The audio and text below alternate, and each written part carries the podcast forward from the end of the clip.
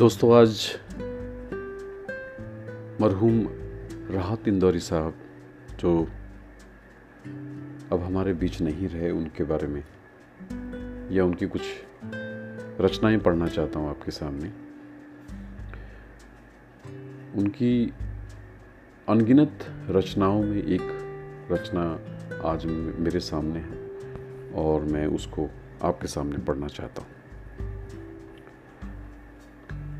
कश्ती तेरा नसीब चमकदार कर दिया। कश्ती तेरा नसीब चमकदार कर दिया।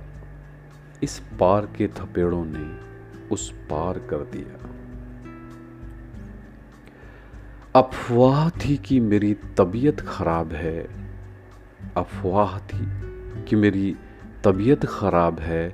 लोगों ने पूछ पूछ कर बीमार कर दिया।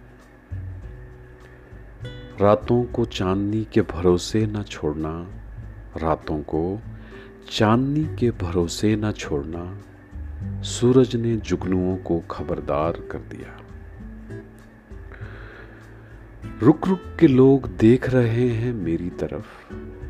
रुक रुक के लोग देख रहे हैं मेरी तरफ़। तुमने जरा सी बात को अखबार कर दिया।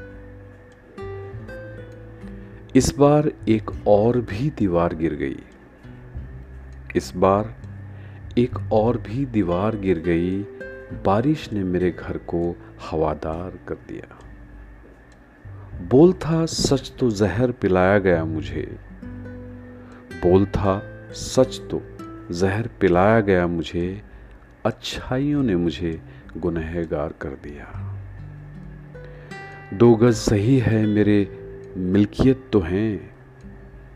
दो गज सही है मेरी, मिल्कियत तो हैं।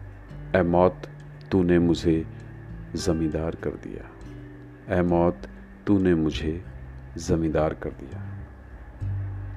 ये थे हमारे राहत इंदौरी साहब।